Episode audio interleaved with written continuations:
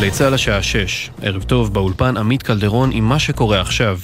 העימות בין נתניהו לגנץ בעקבות הרפורמה במערכת המשפט. ראש הממשלה גינה את דבריו של יושב ראש המחנה הממלכתי, שטען שהוא עלול להוביל למלחמת אחים, ואמר בישיבת סיעת הליכוד, זו המרדה, חזור בך מיד. אני שמעתי את הדברים של חבר הכנסת גנץ, ואני חייב להגיד לכם שאני מזועזע. יש שם קריאה ברורה להמרדה מעל בימת הכנסת. ומי שלא מגנה את ההשוואה של שר המשפטים כנאצי ואת ממשלת ישראל לרייך השלישי, הוא זה שזורע את זרעי הפורענות. ואני קורא לבני גנץ, חזור בך מיד. חבר הכנסת מיכאל ביטון מהמחנה הממלכתי הגיב ביומן הערב עם ירון וילנסקי ואמר, כשנחצים הקווים האדומים, עלינו להיאבק. אנחנו באים ומכירים בדין הבוחר ושיש פה ממשלה, אבל ממשלה כזאת שתעשה מעשה קיצון של פוליטיזציה של מינוי שופטים. אלה קווים אדומים, והדבר שיש לאופוזיציה לעשות זה להיאבק בכל הכלים ולצאת לרחובות ככל שהם יהיו קיצוניים. הם יקבלו מחאה ומאבקים אדירים. בתוך כך נתניהו הכריז על שורת מינויים של חברי הליכוד, גליטיסט אלת בריאן מונטל לשרת ההסברה, ומאי גולן תכהן כשרה במשרד ראש הממשלה. הכנסותיה של חברת יוניליבר ברבעון האחרון של שנת אלפיים עשרים ושתיים ירדו ב-ארבעים אחוז לעומת הרבעון המקביל בשנה שקדמה לה. פרסמה את הפרטים כתבתנו לענייני צרכנות עינב קרנר. ברבעון הרביעי של אלפיים עשרים ושתיים מחירותיה של היצרנית והיבואנית הענקית הסתכמו ב-שמונים ושבעה מיליון שקלים לעומת מאה ארבעים ושלושה מיליון ברבעון המקביל בשנה הקודמת. יוניליבר הודיע על עליית מחירים בתחילת נובמבר וגרפה התנגדות עזה מצד רשתות השיווק הגדולות. עם זאת, במהלך החודש האחרון חלק מהכימונאיות חידשו את ההזמנות לחלק מהמוצרים תמורת עליית המחירים. שופרסל טרם אישרה את החזרת הפעילות. כתב אישום מוגש נגד חמישה צעירים מהנגב ומהגליל התחתון בגין חטיפה של אדם באילת, במטרה לסחוט ממשפחתו כ-שלוש מאות ושבעים אלף שקלים בתמורה לשחרורו. במהלך חטיפתו החמישה דקרו אותו בסכין, היקו אותו ואיימו כי ירצחו אותו. במהלך מעצרם אף איימו על השוטרים. כתבנו בדרום רמי שני מוסיף כי הפרקליטות במחוז הדרום ביקשה לעצור את החמישה עד תום ההליכים. הכדורגלן הוולשי גרף בייל הודיע על פרישה מכדורגל בגיל שלושים ושלוש, מדווח כתב חדשות הספורט יאונתן גריל. קפטן נבחרת ווילס שיחק ב-שבע עשרה שנותיו ככדורגלן בטוטנהאם ובריאל מדריד, איתה זכה בחמש אליפויות אירופה, כבש קרוב ל-מאתיים שערים בקריירה, רשם מאה ואחת עשרה הופעות במדים הלאומיים, ואף הוביל את נבחרתו לגביע העולם בקטר לראשונה אחרי שישים וארבע שנים. בייל, ששיחק בשנה האחרונה בליגה האמריקנית, כתב, אני ממשיך בציפייה לשלב הבא בחיי. זו הזדמנות להרפתקה חדשה. ומזג האוויר למחר, עלייה קלה בטמפרטורות. אלה החדשות שעורך יואב מאיסי.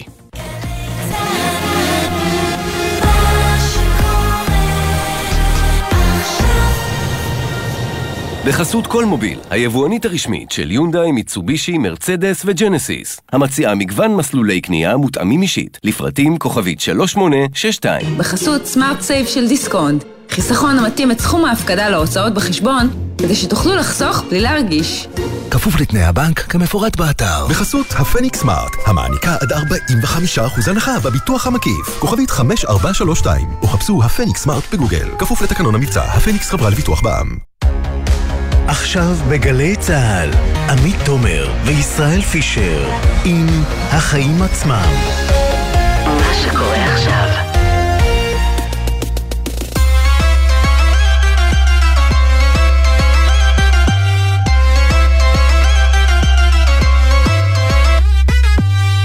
עכשיו שש וארבע דקות, ערב טוב, אתם על החיים עצמם, התוכנית הכלכלית חברתית של גלי צהל. אני עמית תומר, וכאן איתי באולפן נמצא ישראל פישר. מה נשמע ישראל? ערב טוב עמית, אצלי בסדר גמור, עוד יום ועוד עניינים שמייצרת לנו ממשלה החדשה, הסכמים הקואליציוניים שלא יורדים מהכותרות. הפעם זהו יושב ראש ועדת הכספים, חבר הכנסת משה גפני, שהגיב למכתב של ראשי הערים מאתמול ואמר היום שיבוא חשבון עם ראשי הרשויות שחתמו על המכתב נגד מימון החינוך החרדי. מה זה אומר? נדע בקרוב, או שלא. כן, בקיצור, עדיין שמח בעניין הזה, ואנחנו נרחיב בנושא הזה עם שניים, הרב מוט קבלוי, איש דגל התורה מראשי החינוך העצמאי, ונהיה ניתוח של קרן ברל קצנלסון, שעוסק בהשלכות האפשריות של שינוי סדרי העדיפויות בחינוך. נמשיך לעקוב גם אחרי חילופי התפקידים במשרדי הממשלה, בכל יום עוזבים ומצטרפים חדשים. היום נשוחח עם מנכ"לית המשרד להגנת הסביבה, גלית כהן, שהודיעה על עזיבתה. ננסה גם לעשות סדר בעולם ביטוחי הבריאות ובהמלצות של הוועדה שבראשה עמד מנכ"ל משרד הבריאות, הפרופסור נחמן אש. המלצות שיכולות לחסוך לנו, שימו לב מאזינים יקרים, לא מעט כסף אם אכן הן יתממשו. כן, כל הפרטים בהמשך, ונסיים עם פינתנו האהובה בעל ערך, והשבוע החברה הישראלית שמייצרת פלסטיק באמצעות פטריות, ובכך מפחיתה את זיהום האוויר, אבל עד לשם יש לנו עוד שעה שלמה, ונתחילים בהתחלה. אז ישראל, מה הכותרת שלך היום? את אוהבת ג'ובים, נכון? לדווח עליהם, לשמוע, תמיד יש פה משהו... סקסי, ברור. סקסי וסקרן, אז היום יש ג'וב חדש. That's our job, לא? בדיוק. אז היום יש ג'וב חדש לשר לשעבר יובל שטייניץ, שהוא ימונה ליושב ראש רפאל, בניגוד להוראות היועצת המשפטית לממשלה. הוא לא נמנע בנבחרת הדירקטורים החשובה מאוד שתורמת... טוב, אותה נבחרת דירקטורים שהממשלה נכנסת אמרה אנחנו נבטל. נבטל, נכון. אז הם כבר התחילו בשטח לא להתחשב בחבריה, מה שנקרא. נכון מאוד, ויש גם את תקדים אמיר פרץ, שמונה בצורה עקיפה... מונה על ידי הממשלה. על ידי הממשלה הקודמת, אבל אני רוצה לדבר לגופו של אדם. בבקשה. אני חושב שיובל שטייניץ הוא יותר מראוי לתפקיד הזה. יש לו ניסיון כלכלי, הוא היה שר האוצר, לא, אני ככתב שמסקר תחום אנרגיה, לא תמיד אהבתי את ההחלטות שלו כשר אנרגיה, ותקפתי אותו לא פעם אחת ולא פעמיים, אבל אני חושב שבסופו של דבר מדובר בבן אדם אחראי. וכאן אנחנו צריכים לשאול את עצמנו, אה, לגבי כל העניין הזה של מינויים. נכון שמינויים פוליטיים זה דבר פסול ואסור, ונכון שנבחרת הדירקטורים בעיניי היא חשובה מאוד, אבל צריכים גם למצוא דרכים לעשות לה סייגים, וכשמדובר במינוי של אדם שבעיניי הוא ראוי, והיה שנים באקדמיה וכולי. צריך לבחון אולי את השיטה, לא לבטל אותה, אבל לעשות החרגות ושינויים קלים. יש לי הצעה, אולי יקחו את עילת הסבירות שרוצים לבטל מבית המשפט העליון וידביקו אותה. הנה, נכון? הזה. מה, לא סביר למנות מישהו עם כל כך הרבה ניסיון לתפקיד? סביר בעיניי. יפה, אז הנה, פרגנת נכון? לשר לשעבר שטייניץ. ומה הכותרת שלך היום?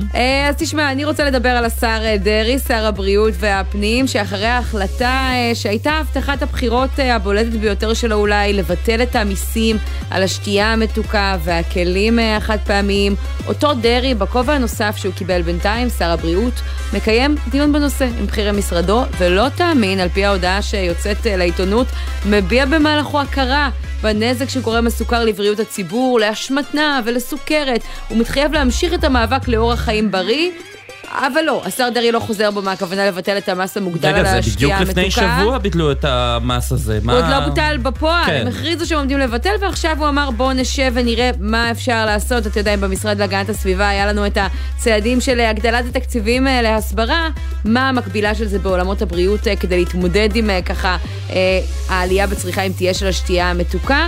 ארגוני הבריאות ששומעים על הדיון הזה אומרים בתגובה, הוא פשוט מחליף את מס הסוכר במס שפתיים. ובכל זאת, אנחנו היום בפרגונים, אז אני רוצה לדבר על צעד מסתמן אחד שיוצא מהישיבה הזאת, שאם הוא לא יהיה רק מהשפתיים, אלא יקרה זאת עשויה להיות בשורה. קידום הגבלות בחקיקה על פרסום מזון מזיק לבריאות, וקידום הזרה על נזקיו. אגב, המילה מזון מתעתעת פה, ואני מקווה שדרעי מתכוון להכיל את זה גם על המשקאות המתוקים, כי מצד חברות המשקאות הגדולות, החברה המרכזית למשקאות ואחרות, יש הרבה מאוד לחצים. כלומר, לא מס, אבל הגבלות פרסום. כן, אני חושבת שמה, כבר הייתה ועדה על זה, שדיברה על החשיבות של המהלך, פחות חשיפה לפרסומות המפתות, פחות סיכוי שנחפש את המזון הלא בריא בביקור הבא במרקול. היא סיימה את הפעילות שלה אי שם ב-אלפיים ושמונה עשרה.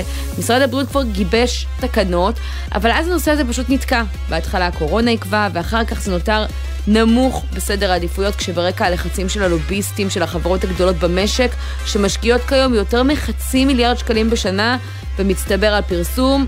בקיצור, דרי מתפרץ פה לדלת פתוחה, ואם הוא אכן ייכנס חזק בנושא הזה ולא רק ידבר, הרווח יהיה כולו שלנו. אז הנה, אנחנו גם מפרגנים. תראה מה זה. זה אומר שאנחנו חמוצים. נתחיל את הנף? יאללה, נתחיל.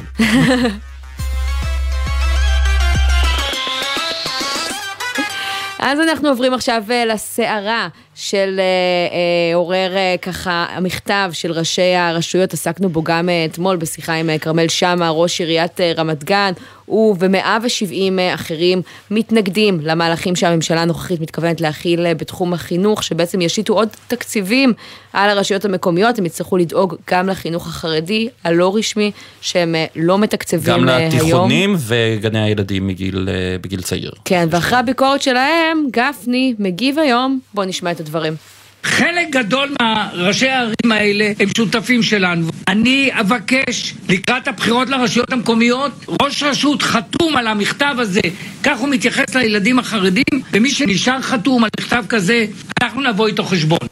אנחנו נבוא איתו חשבון. זו אמירה קשה, נבוא איתו חשבון, ואני רוצה להגיד ערב טוב לרב מוט קבלוי, מראשי דגל התורה, איש החינוך העצמאי, שלום לך, ערב טוב. ערב טוב לכן, ערב טוב לכל הציבור היקר, כן. כן, אז מה, מה אתה חושב על האמירה הזו? אנחנו נבוא איתם חשבון, אין בזה משהו מפיוזי טיפה? בוא, מה קרה לך? אנחנו בדמוקרטיה. מי, ש... מי שהולך להפלות בין ילד לילד, אנחנו לא יכולים לתמוך בו לרשות עיר. רגע, רגע, רגע, אבל גם היום, אתה יודע, הרב מוט קבלוי, אם ילד חילוני גם בוחר ללמוד בבית ספר פרטי, בחינוך לא רשמי, הוריו משלמים על כך, ולא הרשות המקומית שבה הוא גדל. אתם כנראה לא למדתם את הסוגיה, וכמו שאני אוכיח לכם, שאתם בכלל לא מבינים מחילה, אני לא רק אתם, כל התקשורת. לך זה. מאה שבעים ראשי ערים. האם ראיתם שיש שם גם ראשי ערים של המגזר הערבי? מה, יש שם חרדים ביישובים ערביים? אוקיי. זו אמירה כוללת של השלטון המקומי. לא, וצריך להגיד, הם גם מביאים שם ביקורת. שהשלטון המקומי יבוא, יישב, עם ראשי הציבור החרדי. אגב, אנחנו לא מדברים לבתי ספר פרטיים. אתם טועים טעות חמורה. אנחנו מדברים לבתי ספר רשמיים. ואנחנו מדברים על דברים ברורים. לא, במכתב של ראשי הרשויות הם מדברים, כותבים שחור על גבי לבן, שהבעיה שלהם זה עם העובדה שהם יצטרכו לתקצב חינוך לא רשמי. זה לא המצב? ממש לא. הם גם לא יצטרכו לתקצב, כמו שהם יתקצבו כל ילד. אני אשאל אתכם שאלה. ולא יהיה, כן, שמחר בבוקר כל הילדים החרדים בעיר פלונית נרשמים לממלכתי דתי. אז יהיה להם לימודי ליבה, ויהיו להם כללים יותר ממלכתיים, יותר שהמדינה מסוגלת להתערב בתכנים גם. שוב טעות, רוב הציבור החרדי, המוסדות החינוך החרדי, הם לימודי ליבה, ואני אסביר לכם גם למה. כי הבנות לומדות ליבה מלא, והבנים תלוי באיזה מקומות. למשרד החינוך יש אפשרות לפקח על התכנים במוסדות האלה? בוודאי שכן, תלוי עד כמה, למה אנחנו נקראים חינוך עצמאי, כי החינוך הוא עצמאי, והוא בבת עינינו, ואנחנו רוצים להחליט אה, אה, אה, על מה לשים את דגשים, ומה לא ללמד, ואף אחד לא יחנך אותנו, אנחנו בינתיים מוכיחים שהחינוך שלנו הוא המעולה ביותר, אצלנו ילד בכיתה בגיל שלוש ארבע כבר יודע לקרוא, אז לא ללמד אותנו בבקשה. אז יש פה טעות בכל... תראה, אני למדתי בישיבה תיכונית שהייתה חצי שייכת לעיריית חיפה בזמנו, וחצי היו שם סוג של חינוך עצמאי. בישיבה התיכונית, העירייה ממנה את החלק הראשון של הלימודים, וההורים שלי הם אלה שהיו צריכים לשלם הרבה מאוד כסף על המשך הלימודים, על התוספת. למה זה לא כך בחינוך החרדי? למה לא צריך להיות ככה בחינוך החרדי? כל אבא, כל אבא חרדי משלם על חינוך ילדיו פי ארבעה וחמישה מאבא בחינוך הכללי, כי הוא רוצה לבסט, הוא רוצה ריאלי חרדי. בצד mm-hmm. הריאלי, אתה חיפאי, נכון? נכון. אבל חבר'ה, אבל יש דברים שזה מוסדות מוכרים, שפשוט מאוד, מה הם רוצים, מה השלטון המקומי יודע מה הם רוצים, הם רוצים כסף. הם לא יתחילו איתנו, כי בכל עיר אנחנו לשון מאוזניים. גם החינוך החרדי עצמאי רוצה כסף. למה לפנות את הטענה הזו כלפי ראשי הרשויות? הוא לא רוצה כסף בשביל לנסוע לחוץ לארץ, הוא רוצה שיתנו לילד שלו, שנולד בבית חרדי, במדינה יהודית, את אותם תנאים. וראשי הרשויות למה הם רוצים את הכסף הזה? גם כן לא לנסוע לחול. לא, כי הם לא רוצים להוציא מהתקציב שיש להם העירייה, כי זה מאצ'ינג, אני אלמד אתכם. זה מאצ'ינג, המדינה נותנת סכום מסוים, הרשות נותנת עוד סכום. בנושא, שזה לא לכל מיני דברים, זה לשרתות, ניקיון, מזכירות, יש עוד כל מיני דברים. אז בבקשה. תגיד, נראה לי שאתה ככה מכיר היטב את מערכת היחסים הרגישה בין מוסדות החינוך בתור איש חינוך לרשויות המקומיות, כשגפני אומר אנחנו נבוא איתכם חשבון, מה זה אומר? איזה כלים יש בידיו? כשגפני אומר אנחנו נבוא איתכם חשבון, גפני יודע מה שהוא אומר. כלומר, לא תהיה תמיכה של החרדים באותם ראשי רשויות בלקראת הבחירות הקרובות. ראש עיר שלא ימשוך בצורה הזאת את החתימה שלו, כבר הרבה ראשי עיר אה, משכו. כן, מי? אה, פשוט. אה, ראשי עיריית לוד, ראשי עיריית רמלה, ראשי, אה, ראשי מועצות. אה, בוא, אם יש בית ספר חילוני בבני ברק, לא יקבל את כל השירותים. מה, בשעות האחרונות אתם מתבשרים mm-hmm. שהם מושכים את החתימות שלהם אחרי הדברים אה, של גפני? עוד לפני כן. נעשו גם טלפונים וראשי עיר, חלקם אמרו לא ידענו על מה חתמנו. מי התקשר? אנשים שקשורים, עסקנים מקומיים, חברי מועצה, חברי עירייה. ומה הם אמרו לאותם ראשי עיר? אם לא תמשכו אז מה יקרה? לא, אתם יודעים על מה חתמתם, נשאלה השאלה. לא מתאים לחיים ביבס מהליכוד, שהוא יודע שהמחנה האמוני הלך פה כגוש, נשכבנו על הכביש בשביל ביבי, בבקשה, את הפירורים אל תקחו לנו, לא ביקשנו אה, העדפות, לא ביקשנו שום דבר, הכל חוקי, הכל בחוק, יש חוק נערי, זה צעקה לא אמיתית. אז מה אתה טוען, שחיים ביבס עשה לכם פה איזה תרגיל מה, פוליטי?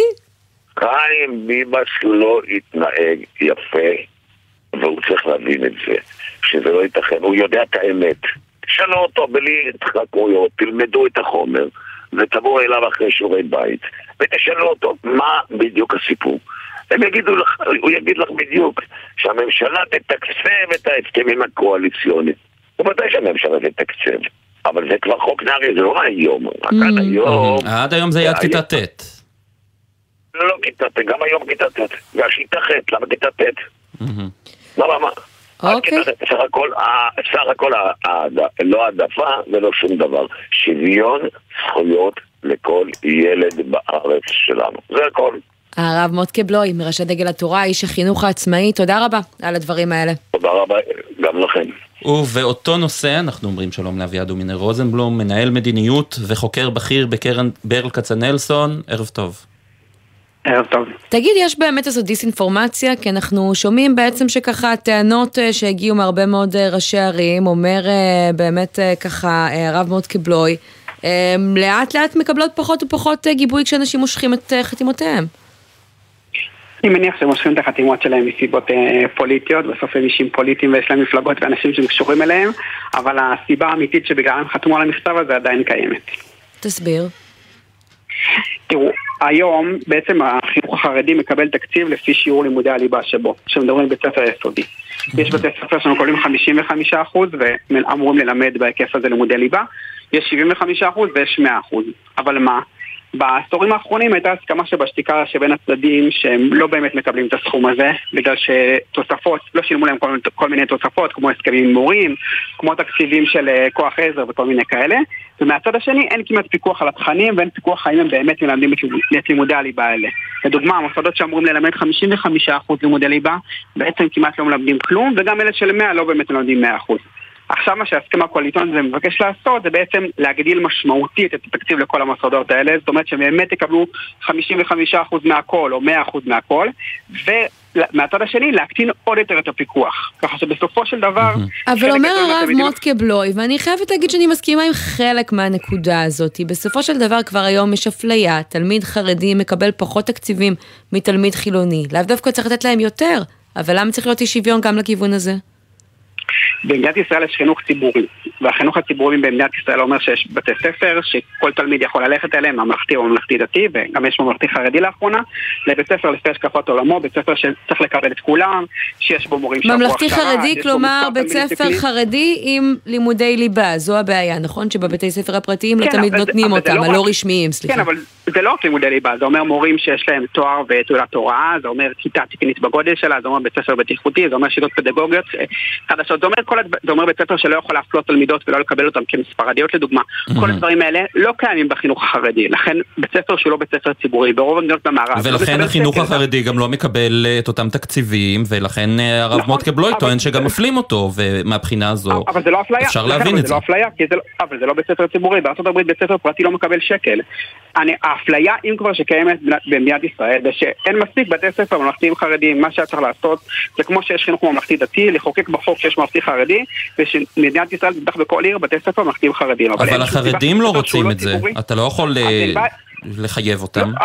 א', עובדה שכן. לא, אבל אני מנסה להבין מה זה ישנה בפריזמה של ראשי הרשויות, כי בעצם אז הם כן יצטרכו לשלם למוסדות האלה גם על התלמידים החרדים. לא, אני אגיד לך מה זה משנה, כי ראש רשות צריך לדאוג לתלמידים ברשות שלו, וכשיש לו בית ספר, כשכל עכשיו תת חסידות ותת פלג יוכל לפתוח לו בית ספר כמה שהוא רוצה ואיך שהוא רוצה, ולקבל עליו את מי שהוא רוצה, הוא צריך לתת מענה גם לשאר התלמידים, והסכומים והעלויות פשוט יהיו מטורפים. הרי אם אני תלמיד, אם אני חילוני או דתי, אני לא פשוט יכול לפתוח עכשיו בית ספר ולקבל תקציבים. אנחנו מדברים, אמרת סכומים מטורפים, על כמה, על כמה אנחנו מדברים ואיך זה ביחס לתקציבים הקיימים? ההסכם של יהדות התורה זה באזור ה-חמישה עשר מיליארד. בשנה. וזה גם לא רק הסכומים, זה לאן הולכים הסכומים. לא, אנחנו שואלים על יישום ההסכמים הקואליציוניים בתחום החינוך, ספציפית. כן, כן, על תחום החינוך אני מדבר, זה באזור חמישה עשר מיליארד שקלים. הכל, הכל, הכל. הרשויות מקומיות זה באזור מיליארד שניים, ואגב, זה גם יהיה יותר גדול, כי בעצם אם יעשו את ההסכמים האלה, זה יעשה יותר תמריץ, ליצור תמריץ לכל אחד לפתוח עוד בית ספר, בית ספר קטנטן לתת הפלג שלו, והמדינה תהיה חייבת לממן אותו באופן מלא. אני סתם אתן דוגמה לאבסורד כאן, אגב, הרשויות אפילו לא יודעות כמה כסף זה יעלה להן. יש שם סעיף שאומר שאם לתלמיד חרדי אין בית ספר בסביבה שלו שהוא לפי השקפתו. Mm-hmm. זאת אומרת, אם זה לא שייך לחסידות שלו לחסידות אחרת, העירייה תהיה חייבת לממן לו הסעה. זה תקציבים פשוט הזויים, זה תנאים גם שאין לאף תלמיד חילוני או דתי בישראל, ואין שום סיבה שיתנו את זה, בלי שלבתי הספר... יש איזשהו פיקוח על מספר התלמידים, למשל, בכיתה בבתי הספר האלה? כלום, כלום. לא רק שאין פיקוח, בהסכם הקואליציוני כתוב במפורש שהפיקוח שקיים היום על מספר התלמידים שהוא יקטן, הוא ירד ואי אפשר יהיה באמת לפקח על זה. והיום יש בתי ספר חרדים שתדעו לכם, שיש בהם עשרה ועשרים תלמידים בכיתה.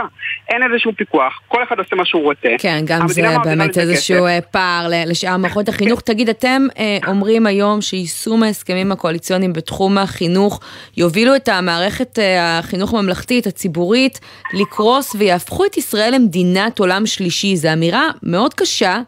למה אתה מתכוון? אני מתכוון לזה שביום שבתי ספר פרטיים לגמרי יקבלו מימון של מאה אחוז, בלי שיש עליהם שום פיקוח, בלי שאפשר להגיד, בלי שהם יכולים לקבל את מי שהם רוצים, שיכולים לסנן גם על סמך מוצא, עדה, או סתם כי הם לא אוהבים את מי שזה. יקימו גם בתי ספר בחברה החילונית והדתית, זה כבר קורה בשוליים, בתי ספר דמוקרטיים ואנתרופוסופיים, שהם לא חלק מהמערכת הציבורית. המערכת הממלכתית ציבורית פשוט תתמוטט, מערכת החינוך הציבורית תתמוטט, כי לא תוכל לעמוד בזה. כל, כל התלמידים קצת יותר חזקים וקצת יותר מקושרים יעברו לבתי הספר האלה. כן. פשוט מערכת הציבור, החינוך של ישראל פשוט תקרוס יותר מזה. כדי להשאיר את החרדים באוטונומיה שלהם, וכדי לא לאפשר לנשים וגברים חסידיים לצאת לשוק ולהתפתח ולצמוח, עושים, יש בהסכמים הקואליציוניים סעיפים שבעצם אומרים שתעודות שמקבלים בסמינרים וישיבות ובמקומות לימוד חרדיים יחשבו לצורך עבודה בשירות המדינה ולצורך טיפול באנשים כמו תואר אקדמי. כן, גם במערכת הבריאות מאוד מוטרדים מההסכם הזה. מורידים את הסטנדרט בשוק התעסוקה בישראל, באמת זה פשוט קריסה מוחלטת. אביעד ומינה רוזנבלום, מנהל מדיניות וחוקר בכיר בקרן ברל כצנלסון, תודה רבה על הדברים האלה. תודה לך. תודה לך. שלום וברכה. איך מסכמים עשרים ושתיים שנה במשרד? היום כבר התחלנו לשמוע זנב, לפני שעה קלה שוחחנו עם מנכ"לית המשרד להגנת הסביבה, גלית כהן, שעוזבת את המשרד אחרי עשרים ושתיים שנים. דרך אגב, אחד הדברים שהיא אמרה היום, כתבה היום במכתב שלה, סליחה, אני שמחה על הזכות להיות במדינה שבה כל ילדה מסתרות כמוני, יכולה לדמיין ולחלום שיום אחד תגיע לתפקיד כל כך בכיר. והעזיבה שלה עומדת על רקע כל החילופים במשרדי הממשלה. כן, צריך להגיד את זה, יש רשימה הולכת ומתארכת של מנכ"לים שעוזבים, זה הרבה פעמים מה שאנחנו רואים שקורה כששר חדש מגיע, ככה זה במשרות אמון, הסיפור שלה בכל זאת קצת שונה, כי כמו שאתה אומר, היא עבדה במשרד להגנת הסביבה, מעל שני עשורים. אי אפשר להגיד שהיא לא אשת מקצוע, היא אשת מקצוע. וכשאנחנו רואים מי מתמנים לתפקיד, מי המתמנים החדשים, אנשים שבוא נגיד הניסיון המקצועי שלהם לא עומד בראש רשימת הקריטריונים של הסמכה מבוחנים אותם, זה מציף את השאלה בתקופה שבה באמת כל נושא משבר האקלים ושאר העניינים הסביבתיים כל כך בוערים, איך תשפיע הדלת המסתובבת הזאת על ההתמודדות איתם, ובואו נשמע את השיחה שקיימנו איתה לפני זמן קצר. שלום וברכה. איך מסכמים עשרים ושתיים שנה במשרד? וואו, עוד לא התחלתי לעסוק בסיכומים, האמת היה לי קודם כל לקבל את ההחלטה הזאת שאני עוזבת, אבל אם אני צריכה להסתכל על איפה היינו לפני עשרים שנה, אז אני יכולה להסתכל כמה מהלכים משמעותיים שקרו. אני חושבת שעולם הסביבה והאקלים בשנים האחרונות, אבל גם קודם, עולם הסביבה עברנו למה שנקרא מיינסטרימינג. היום עולם הסביבה לא מה שהיה לפני עשרים שנה, שזה היה נחלתו של המשרד להגנת הסביבה. היום נושא הסביבתי מוטמע, בטח אצל כל משרדי הממשלה, כמעט לכולם יש יועצים סביבתיים, מחלקות, אגפים סביבת שעוסקים בנושא איכות סביבה ובכלל, רשויות מקומיות. זאת אומרת, אם בעבר, אז זה אני חושבת שאפשר להסתכל, להגיד, אוקיי, איפה היינו לפני עשרים שנה, זה איפה אנחנו היום? אז תחום שהוא כל כך צומח, תחום שהוא כל כך צומח, ואני מכיר אותך. את, יש לך כל כך הרבה תשוקה לתחום הזה. למה לעזוב דווקא עכשיו, ברגע הזה? יכול להיות שהשרה החדשה הראתה לך את הדרך? לא, זה לא קשור לשרה החדשה, זה משהו שהתבשל אצלי כבר בחודשים האחרונים. כמי שהתחילה ממש ממש מלמטה, וצמחתי לאט לאט בתוך המשרד, והגעתי למקום הבכיר ביותר. ברגע שעוברים לשלב מסמנכ"ל, שהייתי אחת עשרה שנים למנכ"לית, ידעתי שזה מה שנקרא כיסא המפלט הקצר ביותר שיש בממשלה, ולקחתי את זה בחשבון. בתקופה שעבדתי עם השרה זנדברג בזמנו, הרגשתי שהגענו להישגים מאוד מאוד יפים, עשיתי הרבה דברים, הרבה דברים משמעותיים. אם כי צריך להגיד, את מדברת על זה שבעצם, את יודעת, הנושא הסביבתי ככה הגיע יותר לקדמת בבמה בשנים האלו, אני חושבת שבמבחן הדיבורים זה נכון, במבחן המעשים, אם מסתכלים על חוק האקלים שהספקתם להעביר בממשלה הקודמת רק בקריאה ראשונה, אנחנו עדיין מפגרים מאוד אחרי המצב ברוב מדינות העולם. אני לא יודעת להגיד שמפגרים, אבל אני לא חושבת שזה בעיקר בדיבורים, אני חושבת שהיו הרבה הרבה מעשים שהצלחנו, נכון שאת חוק האקלים לא הצלחנו להעביר. ראיתם מה שקרה, כמעט זה לא הצליחו להעביר חקיקה בכלל בקדנציה הקודמת, בכנסת הקודמת. אני מקווה שהכנסת הנוכחית תהיה יותר אוהדת כלפי בכלל להעביר חקיקה. לא, אבל אני אומרת דיבורים כי עושים כנסים וועידות עולמיות הנושא הזה, ואומרים כמה שצריך לעשות את... הרגע, שנייה, אני רוצה בכלל לומר, תקציבים גדולים שהמשרד הביא, ורק עכשיו אנחנו ככה מאות מיליוני שקלים לתחום של הערכות לשינוי אקלים, שלא היה בכלל על סדר היום של הממשלה לפני שנה וחצי. הנושאים, חידדנו את הדברים, שמנו להם הרבה הרבה כספים. את חושבת שגם הממשלה החדשה תהיה מחויבת אבל הנושא הזה כמו הממשלה הקודמת? הרי לפי הסכמים הקואליציוניים אפילו יותר, זאת אומרת, הם רוצים להעביר חוק אקלים שהוא אפילו יותר שאפתני, הם כתבו את זה, הם רוצים להגדיל את זה מ-עשרים ושבעה אחוז ב-עשרים שלושים ל-חמישים אחוז, וגם כתבו שהם מחויבים להעביר את חוק האקלים. אז נראה לי, על פניו, יש תקווה. ובכל זאת, תוציאו למשל את המשטרה הירוקה, מוצאים אותה מהמשרד להגנת הסביבה. אני חושבת שזו טעות מאוד גדולה, אסור יהיה להסכים לזה, לא לזה וגם לא לנושא של קרן הניקיון, להוציא את המשטרה הירוקה. אני חושבת שמי שבכלל פנה כדי לעשות את זה לא הבין עד הסוף מה כוללת המשטרה הירוקה, כי בעצם המשטרה הירוקה כוללת פעולות אכיפה לתעשייה, מזיקים, הרבה הרבה דברים. מי יעשה את זה? זאת אומרת, אם זה יעבור למשטרה וזה יהיה תחת סדרי עדיפויות של המשטרה הכחולה, אני לא מניחה שהם ישימו את הנושא של זיהום מהמפעלים לאור הפשיעה הגואה וכולי בראש סדר עדיפויות. ולכן אני חושבת שזו פגיעה מאוד גדולה ביכולת של המשרד לבצע את, את, משהו, את תפקידו. כי זה לא מספיק שאנחנו עושים את התכנון. בעצם מעבירים את המשטרה הירוקה לשליטת בן גביר, לשר לביטחון לאומי. ולבקשתו. אוקיי, זה בקשתו. אני חושבת שאני יודעת השרה הנוכחית מתכוונת אה, אה, להילחם על זה כדי שזה לא יקרה, ולראות איך עובדים בשיתוף הפעולה, כי אפשר להשיג את התוצאות שכולם רוצים להשיג, אבל לא לסרס את המשרד באמצעות זה שהמשטרה ירוקה ולא תהיה גוף האכיפה וההרתעה גבוה ביותר. אני חושבת שזה טעות ואסור. למה איתמר בן גביר עושה את זה לדעתך? אני חושבת שמה שראו לנגד עיניהם זה בעיקר את הפשיעה, את הפשיעה והשלכת הפסולת בשטחים הפתוחים, ואלה הדברים שראו לנגד עיניהם. זאת אומרת, אני בעיקר נושאים של פסולת, אבל זה בעיקר הסיפור. הרבה מהעבודה של, במיוחד הפלילית, כל העבודה של האכיפה הפלילית של המשרד, היא בכלל לא רק בנושאים של הפסולת. ובנושא הפסולת, למה אני חושבת שניתן לשתף פעולה? כי בסופו של דבר, הפשיעה בתחום הפסולת מתחברת לפשיעה כלכלית ולפשיעה מאורגנת הרבה הרבה יותר, ושם אנחנו עובדים תמיד בשיתוף פעולה יחד עם המשטרה, וקובעים את היעדים המשותפים ביחד. בשביל זה צריך להעביר את המשטרה, זה לא נכון. כן, הזכרת את ההסכמים הקואליציוניים, ובאמת על הנייר יש הרבה רעיונות יפים, אבל בינתיים הרעיון הראשון שאנחנו רואים ששר האוצר סמוטריץ' מגשים, הוא דווקא החלטה אנטי-סביבתית, החזרת המס על הכלים החד פעמיים, ביטול המס. לשיעור המקורי, כן, הורדה שלו לאן שהוא אה, אה, היה, אה, והשאלה שלי היא, אה, מה חשבת על ההחלטה הזאת, ועל העובדה שהשרה סילמן אה, פחות או יותר גיבתה אותו, והסכימה להסתפק בהגדלת התקציבים לחינוך סביבתי, זה ייצר את אותו אימפקט? קודם כל, אני לא שמעתי שהשרה סילמן גיבתה אותו, אגב, היא לא, לא היה צי שלה. ההתייחסות שלה באותו ערב שבו הוכרז המהלך, היה לסמוטריץ' לבקשתי יקצה תקציבים לחינוך סביבתי, כלומר איזושהי הסברה במקום הרתעה באמצעות המחיר.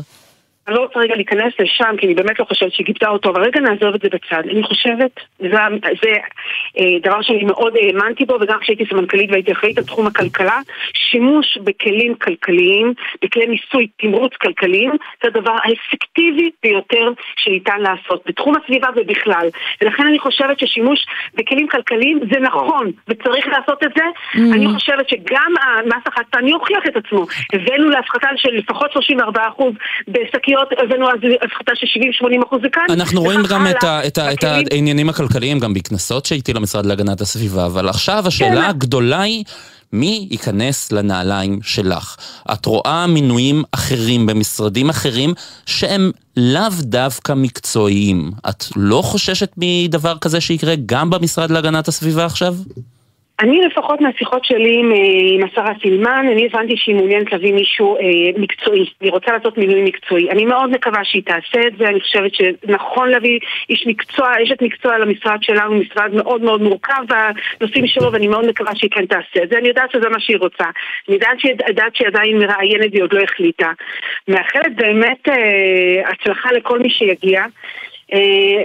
לי היה את הנושאים שלי, כי אני באתי מתוך המשרד, הרבה הרבה שנים בתוך המשרד, הכרתי את הכל, גם בגלל שעסקתי בנושאים הכלכליים יותר, אז ידעתי לכוון ולדייק את הדבר הזה. אני חושבת שבכלים כלכליים הממשלה החדשה חייבת להעביר את מס הפחמן, למשל, לצד סיוע לאוכלוסיות המוחלשות שלא יקבלו מזה, שלא ייפגעו כתוצאה מזה, אבל להמשיך ולהשתמש בכלים כלכליים, זה הדרך האפקטיבית ביותר, ואני מקווה שגם הבאים אחריי, הבאה אחריי, רואים מגמה הפוכה. גלית, לסיום, את יודעת מה היעד הבא שלך?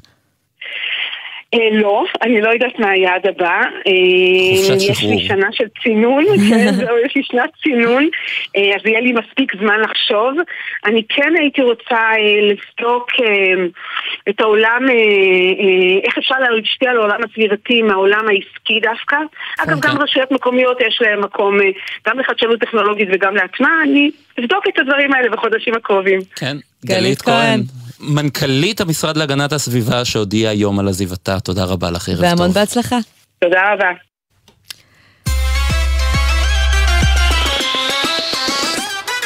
טוב, ישראל, אל תיפגע, כן? אני מאוד שמחה שאתה פה.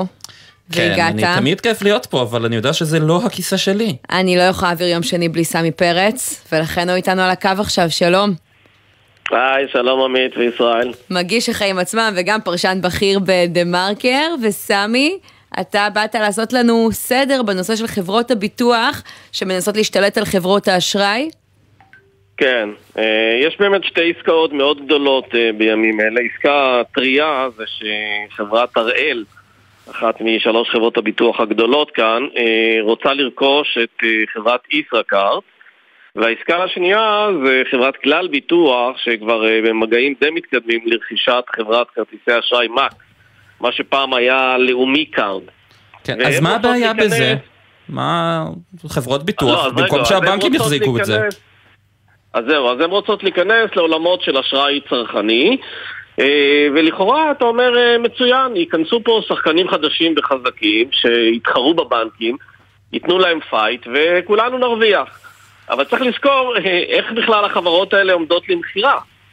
לפני שש שנים שתי החברות היו בבעלות שני הבנקים הגדולים, ואז בא משרד האוצר, שר האוצר דאז משה כחלון, הקים ועדה בראשות מור שטרום, הוא רצה להגביר את התחרות במערכת הבנקאית, ואז אותה ועדה המליצה שהבנקים הגדולים ימכרו את חברות כרטיסי האשראי. עד כאן הכל טוב ויפה? ולא רק שימכרו, ולא רק שימכרו, שלא ימכרו אותם לגופים פיננסיים אחרים, לא לבנקים ולא לחברות ביטוח גדולות. אז איך זה קרה בכל זאת? כי אנחנו כן רואים עכשיו כמה עסקאות בתחום הזה, אם זה חברת כלל שמנסה למכור את מקס, אם זה אראל שקונה את איסרקארט, איך זה קורה? אז מה שקרה זה שבשלב הראשון הבנקים מכרו את זה, אבל לא לחברות הביטוח. לאומי מכר את, את חברת לאומי קארד, את מקס, מה שנקרא, לקרן השקעות אמריקאית, ורבורג פינקוס, ובנק הפועלים בעצם עשה בעצם הנפקה של חברת ישראכרט בבורסה, ובמשך הרבה שנים, כמה שנים, שתי החברות האלה היו בבעלות של שחקנים חדשים. אחד, הבורסה, נגיד, נגיד המשקיעים אנחנו, והשני זה אותה קרן השקעות. עכשיו... רגע, סמי, אבל זה עסקים הביטוח. לגיטימיים של בן אדם, אתה יודע, שאולי מחר למישהו אחד ולא ידע לאן זה יתגלגל, או שאתה מריח פה איזשהו דפוס של איזשהו עיקוף, פרצה, קומבינה. לא, אני לא יודע אם זה, לא, לא, זה לא קומבינה. בשלב הראשון הבנקים מכרו למי שבאמת אה, הוועדה רצתה שימכרו, או בבורסה, או למשקיעים חדשים, אה, אבל עכשיו הגיע השלב השני, שבו העסק הזה מתחיל לעבור לי, לידיים אחרות, ו, וזה בעצם מקים את השאלה, רגע, רגע, רגע, האם כשהודענו שאנחנו רוצים להפחית את הריכוזיות במערכת הבנקאות, האם לזה התכוון המשורר, שבסופו של דבר אנחנו נשכפל את אותה רכילו, אה, אה, אה, ריכוזיות ונעביר אותה, לשוק הביטוח? אני חושב שלא לזה הייתה הכוונה, ולכן נראה לי שזה דבר שצריך לבחון אותו טוב טוב בהקשר של, של התחרות, כי מה שיקרה זה שחברות הביטוח במילא מתחזקות מאוד וכבר הפכו להיות מנהלות של נכסים בהיקף יותר גדול מזה של הבנקים, אז אם נאשר להם לקנות את חברות כרטיסי האשראי, אנחנו נגלה בעוד שלוש או בארבע או חמש שנים שצריך להקים ועדה חדשה לצמצום הריכוזיות בענף הביטוח. אז איזה מכשולים עוד עומדים בפני העסקאות האלה, ומה הסיכוי באמת שמישהו יעצור אותם בדרך?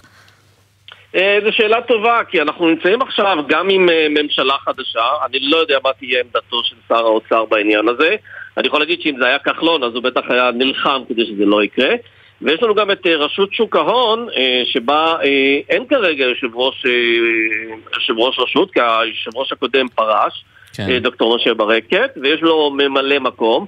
אז זה מין, אני חושב, את יודעת מה, אני אפילו לא הופתע אם העיתוי של העסקאות האלה קשור לעובדה שיש פה שחקנים חדשים, ואולי לא כאלה שיש להם איזה אג'נדה בנושא ריכוזיות ותחרותיות. קצת מנצלים את הוואקום אצל ברג... הרגולטורים. כן, ככה זה, ככה זה נראה.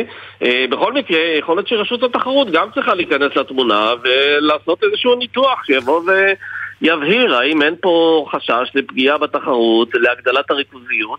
נכון שזה שחקנים חזקים, חברות הביטוח הן חזקות וגדולות, ואולי יכולות לתת פייט, אבל גילינו בעבר שהרבה פעמים כל שחקן רוצה להתמקד בשוק שלו, הוא לא רוצה להילחם באמת, בטח לא עד זוב דם, אז צריך לעשות הערכות ובדיקות וניתוחים אם באמת יש לזה השפעה חיובית על התחרות או השפעה שלילית. כן, סמי פרץ, מגיש החיים עצמם ופרשן בכיר בדמרקר. תודה רבה, ערב טוב. אני מחמם לך פה את הכיסא בינתיים. תודה, ביי. יוצאים לכמה תשדירים ואז ננסה להבין אם חלקנו משלמים פעמיים על ביטוח בריאות. לא מעט מאיתנו עושים את זה ומבזבזים כסף ללא הצדקה, ונהיה עם פינתנו אהובה בעל ערך עם החברה שמייצרת ביופלסטיק באמצעות פטריות. פטריות. כבר חוזרים.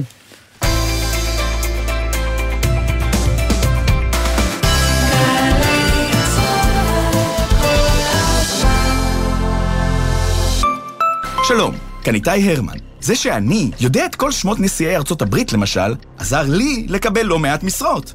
לרעיונות העבודה שלכם, זה בוודאי יועיל פחות. אבל מה שתלמדו באתר קמפוס איי אל יכול להעניק לכם יתרון בכל ראיון. כי בקמפוס איי אל תמצאו קורסים חינם כמו כתיבת קורות חיים, יצירת פרופיל לינקדאין, אקסל למתקדמים ועוד רבים שישדרגו לכם את קורות החיים. קמפוס איי אל, בהובלת מערך הדיגיטל הלאומי והמועצה להשכלה גבוהה. כמה זה יחס אישי, כפול מרצים מעולים, לחלק לכיתות קטנות, התשובה תשעים אחוז השמה בשנה שעברה. אז ריאלי, חממה למהנדסי העתיד ולמהנדסות העתיד. מזמינה אתכם ליום הפתוח ב-שלושה עשר בינואר, כוכבי תשעים שמונים ושבע. דוד שלך אמר לך שהוא מצא השקעה מדהימה עם שמונה אחוזי תשואה. חברתך סיפרה לך שמצא השקעה בטוחה, הזדמנות שלא תחזור. אבל אתם לא קונים את זה, כי אתם משקיעים בחוכמה, ודבר ראשון, בודקים שמדובר בהשקעה מפוקחת. רגע לפני שמשקיעים, נכנסים לאתר רשות ניירות ערך, ובודקים שמדובר בהשקעה מפוקחת, ושהגורמים קיבלו רישיון מהרשות לניירות ערך. לא בדקתם, לא השקעתם. מילואימניק, מילואימניקית. הביטוח הלאומי מודה לכם על שירותכם. חשוב שתדעו, אם שרתם במילואים בשנה שעברה ושכרכם עלה, ייתכן שאתם זכאים לתוספת לתגמול המילואים בהתאם לשכרכם מחדש. שימו לב, הביטוח הלאומי משלם את התוספת מ-אחד בינואר אלפיים עשרים ושתיים. לבדיקת זכאות ולהגשת בקשה, היכנסו לאתר. ביטוח לאומי לצדך, ברגעים החשובים של החיים. הוא התחיל בלאונרדו. לאונרדו יודע. המשיך עם ניסים. ניסים תשמע. ואז הגיע מרי, פרחה במרצדס, אישה לוויתן, הנסיכה שלו ועוד עשרות אחרים שהצטרפו אליו במהלך עשרים וחמש שנות יצירה. עברי לידר חוגג עשרים וחמש שנה במופע מיוחד עם כל הלהיטים הגדולים. מוצאי שבת בתשע, היכל התרבות תל אביב, ובשידור חי בגלי צהל. עכשיו בגלי צהל, עמית תומר וישראל פישר עם החיים עצמם. חזרנו, ואנחנו הולכים לדבר על יוניליבר, אותה חברה ענקית שהואשמה בחלק מרכזי ביוקר המחיה. היום אנחנו מגלים שבעצם המחירות שלה צונחות ביותר מ-ארבעים אחוז ברבעון האחרון בגלל חרם הצרכנים. שלום לכתבתנו לענייני צרכנות, עינב קרנר, ערב טוב. ערב טוב לכם. כן, אז תראו, זה בהחלט נתון שמבטא את ההתנהגות של הצרכנים בחודשיים האחרונים. יוניליבר כאמור החליטה להעלות את המחירים שלה בשיעור של עד עשרים אחוז במהלך, בתחילת נובמבר. אנחנו זוכרים שהרשתות התנגדו לזה, התנגדות מאוד עזה, ובעצם הצרכנים הצליחו להתמודד עם התחליפים. שצריך להזכיר שאחד המותגים המובילים של יוניליבר שמאוד חששו מאיך יסתדרו בלעדיו זה היה הקורנפלקס של תלמה, ועדיין אנחנו רואים שהצרכנים כן מסגלים לעצמם תחליפים. והיום אנחנו גם מקבלים את הנתונים שברבעון האחרון של אלפיים עשרים ושתיים מ-מאה ארבעים ושלושה מיליון שקלים סך מחירות ב-אלפיים עשרים ואחת זה צנח ל-שמונים ושבעה מיליון שקלים. בדקנו גם מדצמבר, אגב, שזה חודש שכבר התחילו לאט לאט לחזור חלק מהרשתות, לא כולן וגם לא לכל המוצרים של יוניליבר, אבל עדיין אנחנו רואים שהירידה הזו נמשכת. ותשמעו, יש פה נקודה מאוד מעניינת. רגע, אבל עינב, הירידה הזאת היא קורית כי המוצרים של יוניליבר גם היום לא נמצאים על המדף בגלל הסכסוך עם הרשתות, או שהם כבר חזרו למדף ואנשים פשוט לא מושטים את היד ולוקחים? לא, כרגע, לא. הרשתות החזירו את המוצרים באמצע דצמבר כזה, לא כולן. שופרסל למשל עדיין לא אישרה. וגם מה שאני יודעת, אותן רשתות, מורמי לוי או יוחננוף שכן החזירו, לא החזירו את כל המוצרים. הרשתות הפכו להיות סוג של מנהל סיכונים מחושבים. מה שאנחנו באמת צריכים, את זה אנחנו ניקח. אין יותר לקחת את כל המוצרים באופן גורף, אבל זה כאמור, אנחנו באמת נוכל לראות בינואר או בפברואר, לראות מה קורה. זה אפילו יותר מעניין מה שאת אומרת עכשיו. לראות מה קורה אחרי שהמוצרים יחזרו למדפים. מה אנחנו עושים כשזה בידיים שלנו, בדיוק. ועינב, אבל בואי נדבר על מוצרים שכן חוזרים כבר עכשיו למדפים של הרשת הגדולה בישראל. הסכסוך בין תנובה לשופרסל מסתיים היום, כשענקית הקימונאות מודיעה שהיא מחזירה את המוצרים של תנובה למדפים. שופרסל נכנעה, אפשר להגיד ככה? תראו, בסופו של יום, אפשר, בשונה מיוניליבר, אנחנו רואים שפה זה לא רק הרשת לבדה, זה גם הצרכנים, כי אנחנו רואים שיש מוצרים, בצערה, ואני אומרת את זה, שאנחנו לא מצליחים למצוא להם תחליפים. אם אתם לוקחים גם את המוצרים של תנובה למשל, בכל משק הגבינות, אנחנו רואים שכמו שראיתם, ההיצע הוא מאוד דל, שזה כבר סיפור אחר לגבי הריכוזיות, וכן, שופרסל בסופו של דבר, גם ענקית הכימוניות נאלצה בסוף להתקפל, אבל ממה שאני מבינה, הם הגיעו לאיזשהן הבנות, שתיהן לא רוצות לדבר על זה מבחינת תנאים מסחריים, אבל ממה שאני מבינה, חלק מהמוצרים, אנחנו מדברים על לא רק מוצרי החלב הלא מפוקחים, גם על סנפוס ש הם הוציאו אותם, נקניקי טירת צבי, גם כן. מוצרי מה כלומר, מהאור. גם מה שהם יכולים לכאורה להסתדר בלעדיהם, או כך, אמרו. כן, אבל מצד שני, וכן צריכים להגיד פה לטובת שופרסל, שהיא החליטה להקפיא מחירים של, מספר, של המון מוצרים למשך חצי שנה, שגם אם החברות היצרניות סלש היבואניות תעלנה את המחירים, כן, אז, אז המחירים האלה יישארו זהים. עינב קרנר, כתבתנו לענייני צרכנות, תודה רבה, ערב טוב. תודה לכם ישראל ועמית, ערב טוב.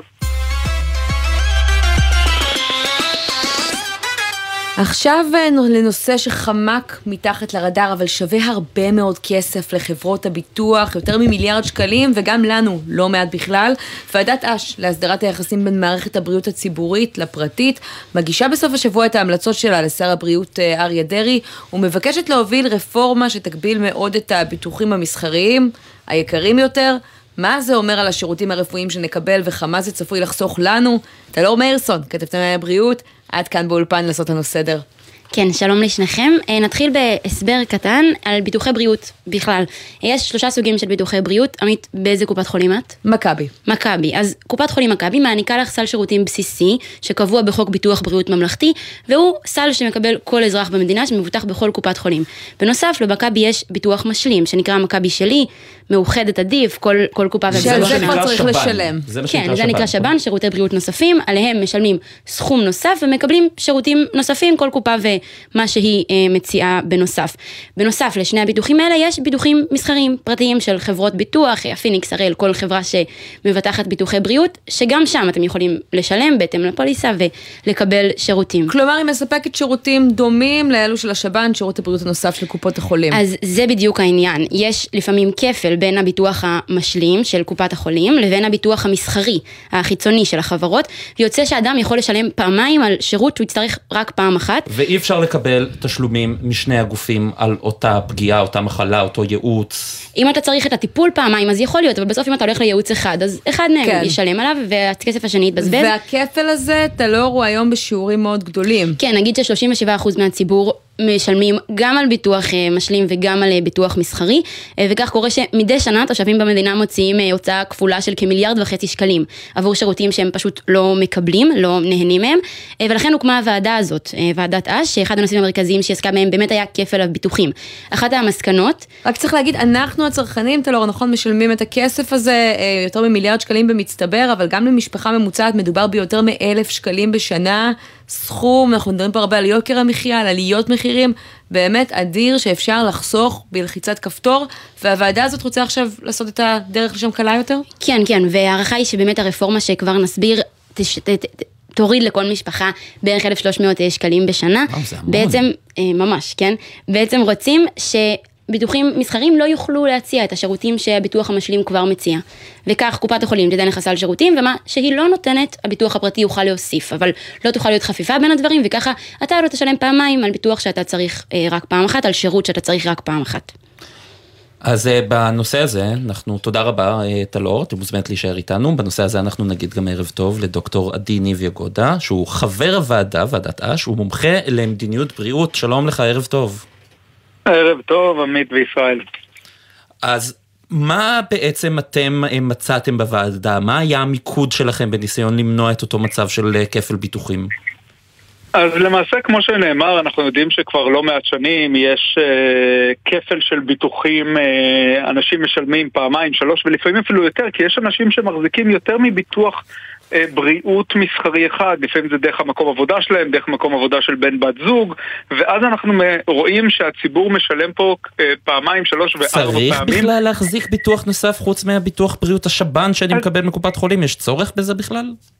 אז, אז בואו בוא נראה רגע קצת אה, מספרים. למעשה, אה, שבעים ושבע אחוז מהציבור בישראל רוכש בצורה וולנטרית את הביטוחים המשלימים של, אה, אה, של קופות החולים, ובנוסף לזה יש לנו חמישים אחוז שמחזיקים גם ביטוחי בריאות מסחריים. רק לסבר את האוזן, בישראל, אם מחברים את הביטוחים המשלימים עם ביטוחים מסחריים, שמונים ושלושה אחוז מהאוכלוסייה בישראל רוכשת מרצונה ביטוח בריאות פרטי, כי היא לא סומכת על מערכת הבריאות הציבורית, כשבממוצע מדינות ה-או אי סי די אנחנו מדברים רק על שלושים וחמישה אחוז. שזה די מדהים, כי מערכת הבריאות שלנו די טובה ומפליגה ביחס לעולם, אבל אני חושבת שמה שישראל שואל, זה האם יש שירותים שניתנים רק במסגרת הביטוחים הפרטיים, שאנחנו יכולים לקבל היום הכל דרך השב"ן, וכמו בכלל אצבע, ללכת פשוט לקופת החולים. אז זו בדיוק הנקודה, איך הגענו למצב שבו כל כך הרבה אנשים רוכשים? כי בסופו של דבר, למה אנשים רוכשים את הביטוחים האלה? כי הם רוצים לקצר תור, כי הם רוצים לבחור רופא, כי הם רוצים תנאי מלונאות יותר טובים. זו הרי בסוף, כי את הניתוח אתה יכול לעבור בסל הציבורי, בבית חולים ציבורי, אבל אין לך שם בחירת רופא והתור הוא בלתי סביר, ואז אנשים שרוצים לבטח את עצמם, שחלילה בשעת הצורך הולכים בביטוח הפרטי, אבל רגע רגע, כי אתם רוצים לאסור עכשיו, לפי ההמלצות שהגשתם לשר הבריאות, ייעוצים פרטיים, בחירת מנתח, ואם אני רוצה בעצם לבחור את מי שיטפל בי, או ללכת למומחה פרטי, אני כבר לא אוכל לעשות את זה? לא, לא, לא, אז לחלוטין זו לא ההמלצה, ההמלצה היא מכירה בחשיבות של רפואה פרטית, ולרפואה פרטית יש מקום, ואף אחד לא חושב לבטל את הרפואה הפרטית. רק כל מה שנאמר, בתוך הרפואה הפרטית יש כל מיני סוגים של ביטוחים, ומכיוון שאנשים הם מטבעם שונאי סיכון, הם רוכשים הרבה ביטוחים, במקום שהם ירכשו את אותו דבר פעמיים ושלוש, שירכשו את זה פשוט פעם אחת. כלומר, אתם אומרים רק רפואה פרטית, רק דרך קופות החולים, דרך השב"נים. לא, אנחנו אומרים שניתוחים וייעוצים יסופקו בצורה פרטית דרך השב"נים של קופות החולים, וחשוב להבין, השב"ן של קופות חולים בניגוד לביטוח מסחרי, הם לא עושים, אין חיתום והחרגה. קופות החולים חייבות לקבל הביטוח המשלים את כולם בכל גיל ובכל מצב בריאותי, מה שבביטוח המסחרי יש חיתום והחרגה, ואז אנשים אה, אה, לא עוברים אה, למעשה משלמים. יכולה להיות על זה, לצד הזה, השפעה על בתי החולים, גם הציבוריים, כי הרי בבתי החולים, מה שקורה משמונה בבוקר עד שלוש, שלוש וחצי, בתי החולים עובדים חדר ניתוח, אה, אה, מה, שביטוח, מה שהמדינה בעצם מספקת לאזרחים, ואחר כך יש מה שקרה סס, אנשים, הרופאים, המנתחים, המרדימים, עובדים שעות נוספות ומקבלים על זה כסף נוסף או מקופת החולים או מגופים אחרים. זה יכול להשפיע על התקציב שלהם? אז פה, אז פה, מכיוון שבסוף אנחנו מדברים על כלים שלובים, וברור שכשהתורים הם ארוכים בציבורי, כי חדרי הניתוח לא עובדים אחרי הצהריים, אז אנשים אה, הולכים לפרטי.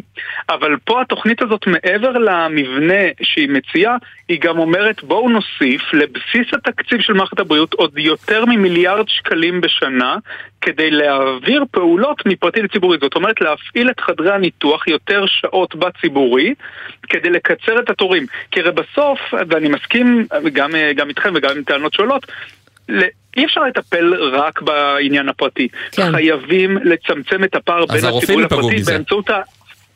צריכים להעלות את, ה, את, הפרטי, את הציבורי כלפי מעלה, זאת אומרת לקצר את התורים בציבורי, לשפר את תנאי השירות, לשפר את המלונאות ולגרום לציבור לרצות לבחור בציבורי, כן. ולא ללכת לפרטי כי, כי יש תורים ארוכים. עכשיו... ו, ופה בוא, נג, בוא נדבר רגע על איזשהו סוד גלוי, כולם יודעים שיש תורים ארוכים לניתוחים ופרוצדורות במערכת הבריאות הציבורית. בוודאי, ואתה אומר אם הפער הזה יצטמצם. שכמעט לכולם יש אינטרס שיהיו תורים. לא, אני אומר שהיום כמעט לכולם יש אינטרס כלכלי להנציח את התורים, חוץ מזה שצריך לעמוד בתור. כן, כן, אנחנו משלמים על זה הרבה מאוד כסף, אבל תגיד, את הוועדה שלכם, שהגשתם עכשיו את המסקנות שלה החשובות, הקים שר הבריאות היוצא, ניצן הורוביץ, ואתם מגישים את המסקנות לשר אחר, חדש, אריה דרעי.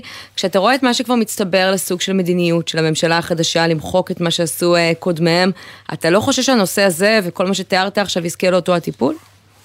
אז אני אספר לכם שהייתי גם בוועדת גרמן, בוועדת גרמן באופן באופן מופלא קורה תהליך דומה, כי ועדת גרמן השרה גרמן שהקימה את, את הוועדה, ופה שימו לב, זה לא ועדת אורביץ, זה ועדת אש, מנכ"ל משרד הבריאות, אבל ועדת גרמן סיימה את עבודתה ונפלה ממשלה והתחלפה ממשלה, והיה בדיוק את אותו תהליך של התרסה של ממשלה שהתחלפה.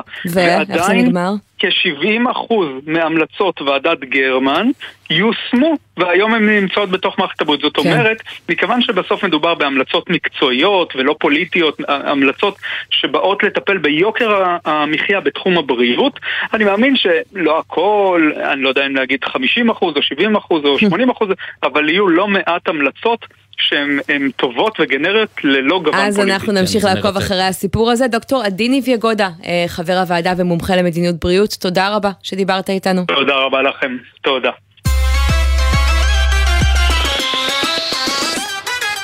ועכשיו אנחנו לפינתנו האהובה, בעל ערך, ואיתנו על הקו רותם כהנוביץ', ערב טוב. ערב טוב, שלום חברים. אתה מייסד ומנכ"ל מייד רייט, והבטחנו שאתה יודע לייצר ביופלסטיק מפטריות. מה? איך? רגע, זה הפטריות שאנחנו אוכלים, האלה? מפטריות? אכן כן, אכן כן. כן, אז איך עושים את זה? מה עושים פה בעצם? איך מייצרים ביופלסטיק מפטריות? רגע, לפני שאני שופך את הסודות, בואו רגע נראה לי נסדר מה, מה בכלל הבעיה.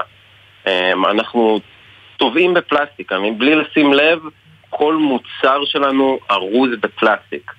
ואנחנו כבר יודעים שיש פה מחקרים מדעיים ארוכי טווח שנעשו לאורך שנים, שמתעדים את זה שאנחנו, דבר ראשון, כבר אוכלים את הפלסטיק, יצא מחקר שנה שעברה, שאנחנו ממש אוכלים חמישה גרם של מיקרופלסטיק מהאוכל, מים ואוויר, שזה כמו כרטיס אשראי שנכנס לגוף שלנו פעם בשבוע, שזה פסיכי.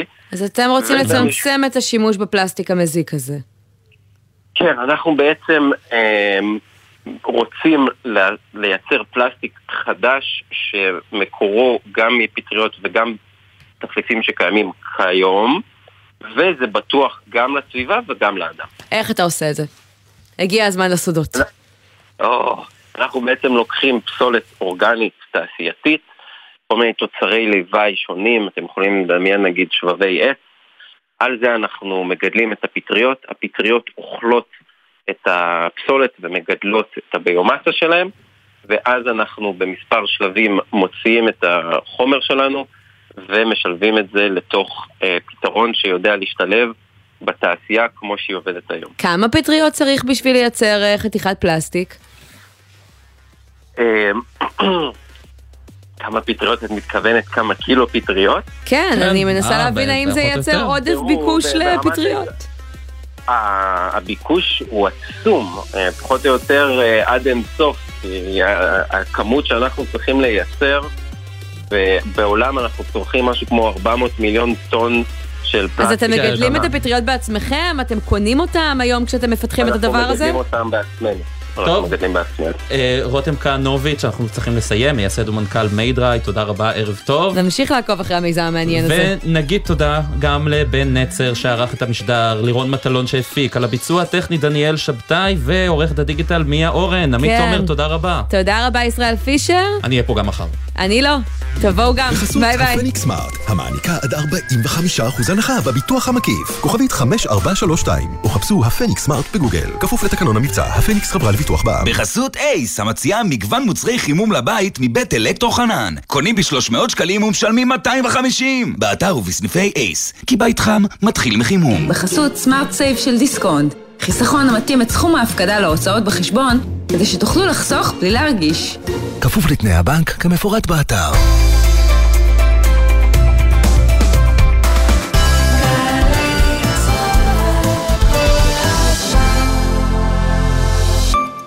הורים לתלמידות ותלמידים מחוננים ומצטיינים בכיתות ח' וט', ילדיכם חולמים לחקור ולגלות את העתיד? עכשיו, יש להם הזדמנות להשתלב בעולם המרתק של האקדמיה. ללמוד ולחקור עם מיטב החוקרים והמדענים בתוכניות למחוננים ומצטיינים של משרד החינוך ומרכז מדעני העתיד של קרן מימונידיס. ההרשמה מסתיימת ב-חמישה עשר בינואר. חפשו ברשת, מרכז מדעני העתיד. לא חבל להפסיד את השנה? באוניברסיטה הפתוחה אפשר להתחיל ללמוד עכשיו וגם לקבל חמישים אחוז הנחה בדמי הרשמה מאוחרת. לפרטים חפשו האוניברסיטה הפתוחה בגוגל או חייגו כוכבית שלושת אלפים וחמש מאות. ההנחה למתעניינים חדשים הנרשמים עד שמונה עשר בינואר. כאן הפרופסור ציון חגי, יושב ראש ההסתדרות הרפואית בישראל. ליוויתי אלפי תינוקות מהרגע שבו הגיחו לעולם. הם גדלו ונעשו בני אדם. כולם בני אדם. אני מתחייב בשם שלושים אלף הרופאות והרופאים בישראל שנמשיך להיות נאמנים לשבועת הרופא ונמשיך לדבוק בשוויון, דו-קיום ואהבת האדם. אנחנו רופאים של כולכם. ביום הרופאה והרופא נאמר לכם, רופאי ישראל, תודה. גם כשאתה ברכב בדרך לקניות, הבחור שמשתמש בטלפון הנייד עלול לטעות ולחצות בלי להסתכל. עשרה כמה שפחות זה פי שניים סיכוי לחיות. בייחוד בתוך העיר, סעו לאט יותר. לא מתים מזה, כי כולנו יחד מחויבים לאנשים שבדרך. לפרטים נוספים חפשו אסקרל בד. שלום, כאן טלי ליפקין שחר. כמה קרובה באמת איראן לפצצה? האם חיסול רבי מחבלים תורם למלחמה בטרור? ואיך תשמור ישראל על העליונות האווירית המוחלטת שלה בשמי המזרח התיכון? ברצועת הביטחון אנחנו מדברים עם מומחי צבא, ביטחון, אסטרטגיה וטכנולוגיה, הנושאים אלה ואחרים. ראשון עד רביעי, שבע וחצי בערב ובכל זמן שתרצו, באתר וביישומון גלי צהל. מיד אחרי החדשות, עידן קבלר.